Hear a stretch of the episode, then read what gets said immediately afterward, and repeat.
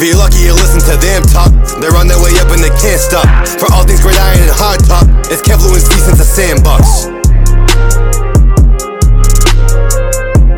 Since the Sandbox fans, we are back with your favorite rundown again for the week. And in this episode, we're going to talk about some guys that we're kind of in on, we're out on for the season, you know, buying some stock low or selling it high on, on some of these guys, um, depending on where they're at in their career. And I actually had a couple of guys I wanted to talk about offensive side and defensive side. But before we jumped into it, guys, just wanted to make sure you guys know this isn't, you know, fantasy related. We are going to start, you know, our fantasy content coming to you guys real soon, but we don't want to we don't want to do it too early. You know, the rankings can can really still change depending on uh, injury and things like that. But me and Lou will get cooking real soon. Mm-hmm. Uh, we, we know Kevin's rankings will be all over the place. That's why you just pay attention to us. But um, to start off the list, somebody I think that you can really invest in off of a, a bad season or a not expected season is Zeke. I mean, I feel like Zeke is going to be somebody that's absolutely going to bounce back. I mean, he's not getting paid 16 million a season to to be a scrub, and I'm not saying that just because like that's his contract that he has to be good or anything like that, but he got that money because he deserves it. He's one of the best running backs in football, and if that Cowboys team can get that offensive line right, then he's going to be back carrying the ball for 10 plus touchdowns and over 1,400 yards, just like he will every year. But hopefully, you know, um, that Dallas Cowboys team doesn't win six games because I'm rooting for my Giants to win the NFC East. Yeah, honestly, if I like that a lot. There's no way he can be any worse yeah. off the bat. So I think that's a great pick. Uh, the first guy I'm in on it is Cam Akers. I I know he got a slow start last season, but like with a better quarterback, with an offensive system designed around running the football, and like a team that actually believes in the QB, I, I think he's a home run. Period. Uh, I think he'll have a very good season. Okay, okay. All right, so I'll keep the running back trend going with Yes, with my sir. with my only running back uh, on the list, and and that's Spinner, Okay. James Robinson, and I, you know, not that you know, obviously he's coming off a great rookie season, great rookie campaign, but I think the uh, the uh, addition of Trevor Lawrence is going to be huge for him because with Trevor Lawrence's passing ability and obviously the addition of Marvin Jones and the two receivers they already have, he's going to open up that field so much with his passing ability that James Robinson's going to be able to go wild. You know what I mean? Like he was doing this where like in a season where like defenses expected him to get the ball every down. You know what I mean? Now with Trevor Lawrence being able to drop back and open up defenses, I just think that's going to open up the field so much for him. So I'm high on him this year. So there's one thing that I will say with that though. Um, yeah, that's what I didn't like. Obviously, you know they can use him as a weapon rather than just as a running back, but bringing in you know another guy that's going to split the touches in. You know, I thought I was kind of a little crazy when I said you know the Aaron Jones to Jacksonville, but Jacksonville ended up going that direction with the double running back. Bills Um, should have went after Etienne. But they did say different that, story, that if Kadarius Toney was there at 25, that was actually going to be their pick. So the Giants with the steal, let's go, and also getting the first round pick there. Just saying, I'm gonna stick with my last running back, keep that running back trend going, just like we were talking about. And a running back that I'm gonna buy low on after a season where they, you know, kind of split the bulk of the work, but they're going to be an absolute bull, uh, absolute bell cow this year. J.K. Dobbins, I mean, the Ravens love to run the football. He's really going to see the ball, you know, 20 plus times a game. And I know, you know, they really run the ball 30, 35 times, but Mark Ingram at the end of last year, still on a big contract, was a healthy scratch. And that's because J.K. Dobbins is playing so well. So I'd like to see, you know, J.K. Dobbins run the ball a little bit more and Lamar uh, a little bit less. So J.K. Dobbins definitely a great guy there. Yeah, one more guy I'm in on, just to kind of put it to bed. I know he's probably going to get moved on from eventually in a couple seasons, but I like Matt Ryan this year. I mean, it's all or nothing this season. I mean, he knows the pressure is all on him. They have more weapons now. The division is probably the weakest it's been in a while. With mm-hmm. I mean, the Panthers have a new QB that has to get settled in, who's not a guarantee to work, and the Saints have Taysom Hill and Winston, you know, playing round robin at the position. So I mean, when you have a gadget guy at QB. I think you can't really bet on anything, but I think Matt Ryan knows even if he does want to leave the Falcons, he has to play well and boost up the trade value. So teams are going to go out and take that contract. I Yeah. think that's the only way. But I'm all in on him. I I think he'll play well, and he, he's always a good numbers guy. I imagine with a healthy Julio, Pitts, Calvin Ridley, and, and I think Todd Gurley's back there for another season. No, Nah, oh he's out. yeah. He's Yeah. out. Just That's kind of a shame. deal. Yeah. He's still out there too, isn't he? He's still Yeah. free. That's so wild. Buffalo! That's, Buffalo! that's actually that's actually a great pickup for them if they got. him. No, but uh, another guy I'm in on Buffalo. Another guy I'm in on. Um, again, and a guy that's pretty consistent. You know what I mean, year in and year out. But again, I think with their trading up to get Fields, Allen Robinson's going to see a huge jump. I think he's finally going to be happy. He's finally going to have, you know, once Justin Fields, if he doesn't start week one, once he does get in the game, I think Allen Robinson's finally going to find a quarterback he's happy with. Um, and I think that'll just make, you know, the overall offense flow better um, if they're on the same page. So I'm high on A Rob. I'm high on the Bears. You guys heard my preseason rankings, have them in the top 10. So expect big things out of A Rob this year. Okay then, Kev. I'm out here. Buffalo. Buffalo! All right, so I'm gonna go on the opposite side of my list. Some guys that I'm out on. I do have a couple guys I'm gonna come back to um, on, on the investing side, but someone off the bat is Tyler Boyd, and we're talking about you know a, a late round pick for for Cincy that that was really working out.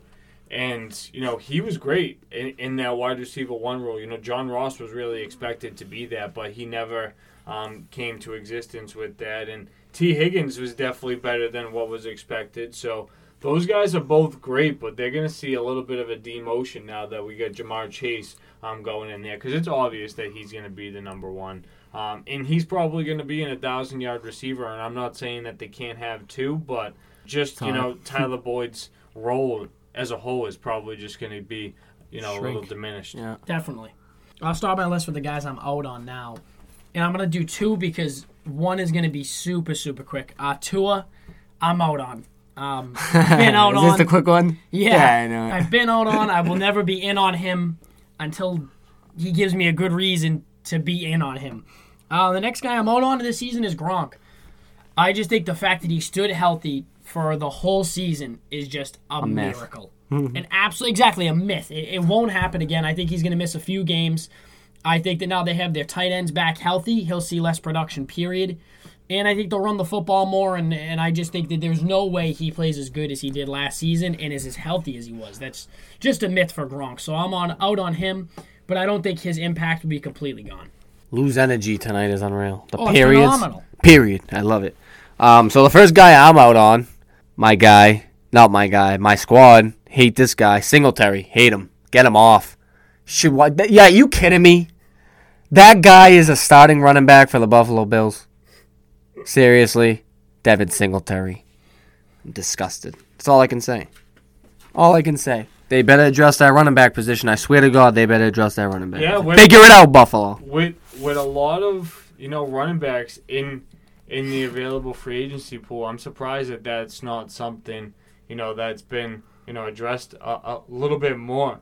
But another person I'm kind of out on, especially after you know this whole trade went down.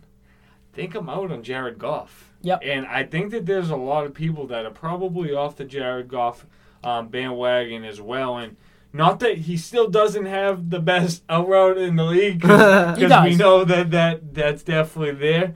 Um, it it's Detroit, and Yeah. it just it never works out for Detroit. And I would argue that Matthew Stafford's a better quarterback for Jared Goff. So what's gonna sell me that he's gonna change that?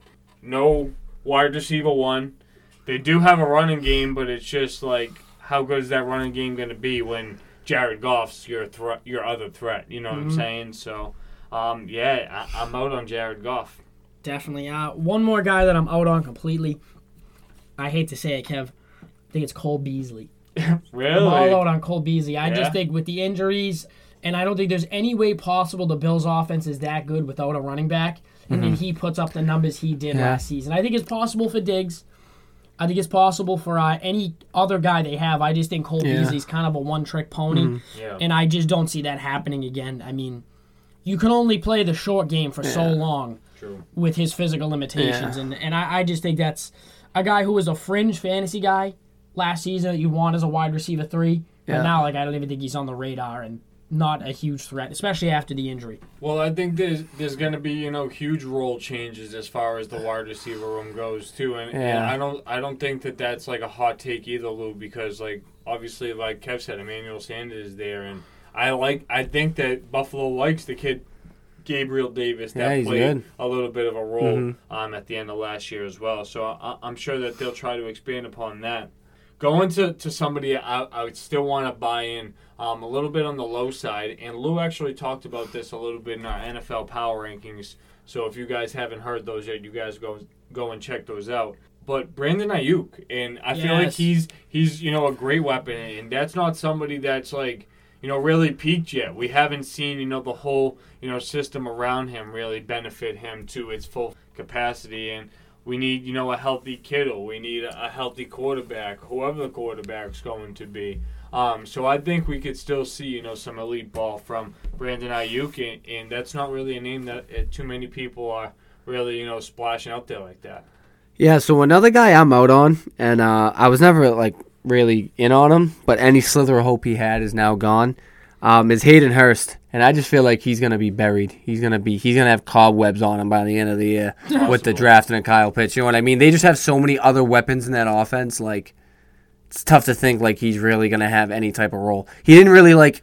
I was honestly expecting him to have a, a pretty decent season last season, and he really didn't. You know what I mean? And and now with them drafting a guy who we all know is going to start over him, can't can't imagine he's going to have any type of role. And yeah, it's it's not looking good for. Him. I Hurst, wonder man. if he's someone that'll be like talked about in the trade market before Mhm. the season because Yeah. I could see a team like Baltimore like wanting him back. Yeah. like because like his production was that well there, or Yeah. maybe a, a team like the Raiders to have that second tight end, or Yeah. you know, there's there's so many options. What if Green Bay was really trying to convince Aaron Rodgers that they wanted to commit to him, and they went and got someone like Mm-hmm. Hayden Hurst? I feel like that'd be um, a, a pretty decent stash. Uh, somebody I'm out on, I kind of talked about this a little bit throughout the offseason, a little bit at the end of last year. Uh, Melvin Gordon, and I think Denver kind of told us that they're out on him as well when they committed to drafting Javonte Williams um, and have in naming him, you know, their their running back going forward. So I definitely thought the Denver running back uh, scenario has been interesting over the past couple of years. You know, I, I really feel like there was a lot of upside with Philip Lindsay, and he was you know, like a cheap option, and then they went and, and splashed and spent a lot of money on Melvin Gordon, and now they just committed to a high draft pick. So I think Denver's, you know, really kind of been beating themselves up lately as far as, you know, the quarterback goes and and, and things like that. So uh, a lot of question marks over in Denver. I agree. And my last guy uh, that I'm either in or out on, I am in on this guy though, is Mike Gesicki. I even think that the fact that they got Jaylen Waddle is a good thing, just because no matter who was the number one last season when Parker was out or in, Gesicki's value always stayed the same. And Yeah. I just think that they're a, like a, a like Steve said in another episode, Flores is one of the good Patriot disciples. And I think they just love tight ends, and, and I think it really is going to work. And he'll be the safety blanket uh, for Tua, whether he's good or not. No, that that's def that's def um another good name, and I think he can play like a key role. And I thought it was going to be interesting seeing uh, what direction Miami went. If if Pitts fell to him, I would have loved to, to see the decision that they would have made. Yeah. If they went Pitts or um, possibly staying with Waddle or maybe even Chase or. I heard there were some teams prioritizing Waddle over Chase. Yep. Um, so definitely would have been interesting. One last guy I'm in on, A Rob. He will be a top ten receiver week in and week out. Okay, all that's not season. bad. Top ten, I can see that. A Rob, baby. Bring us that division title. someone I just wanted to talk about quickly as far as somebody I was in on. It's actually kind of more of a unit, and it's the Panthers defense.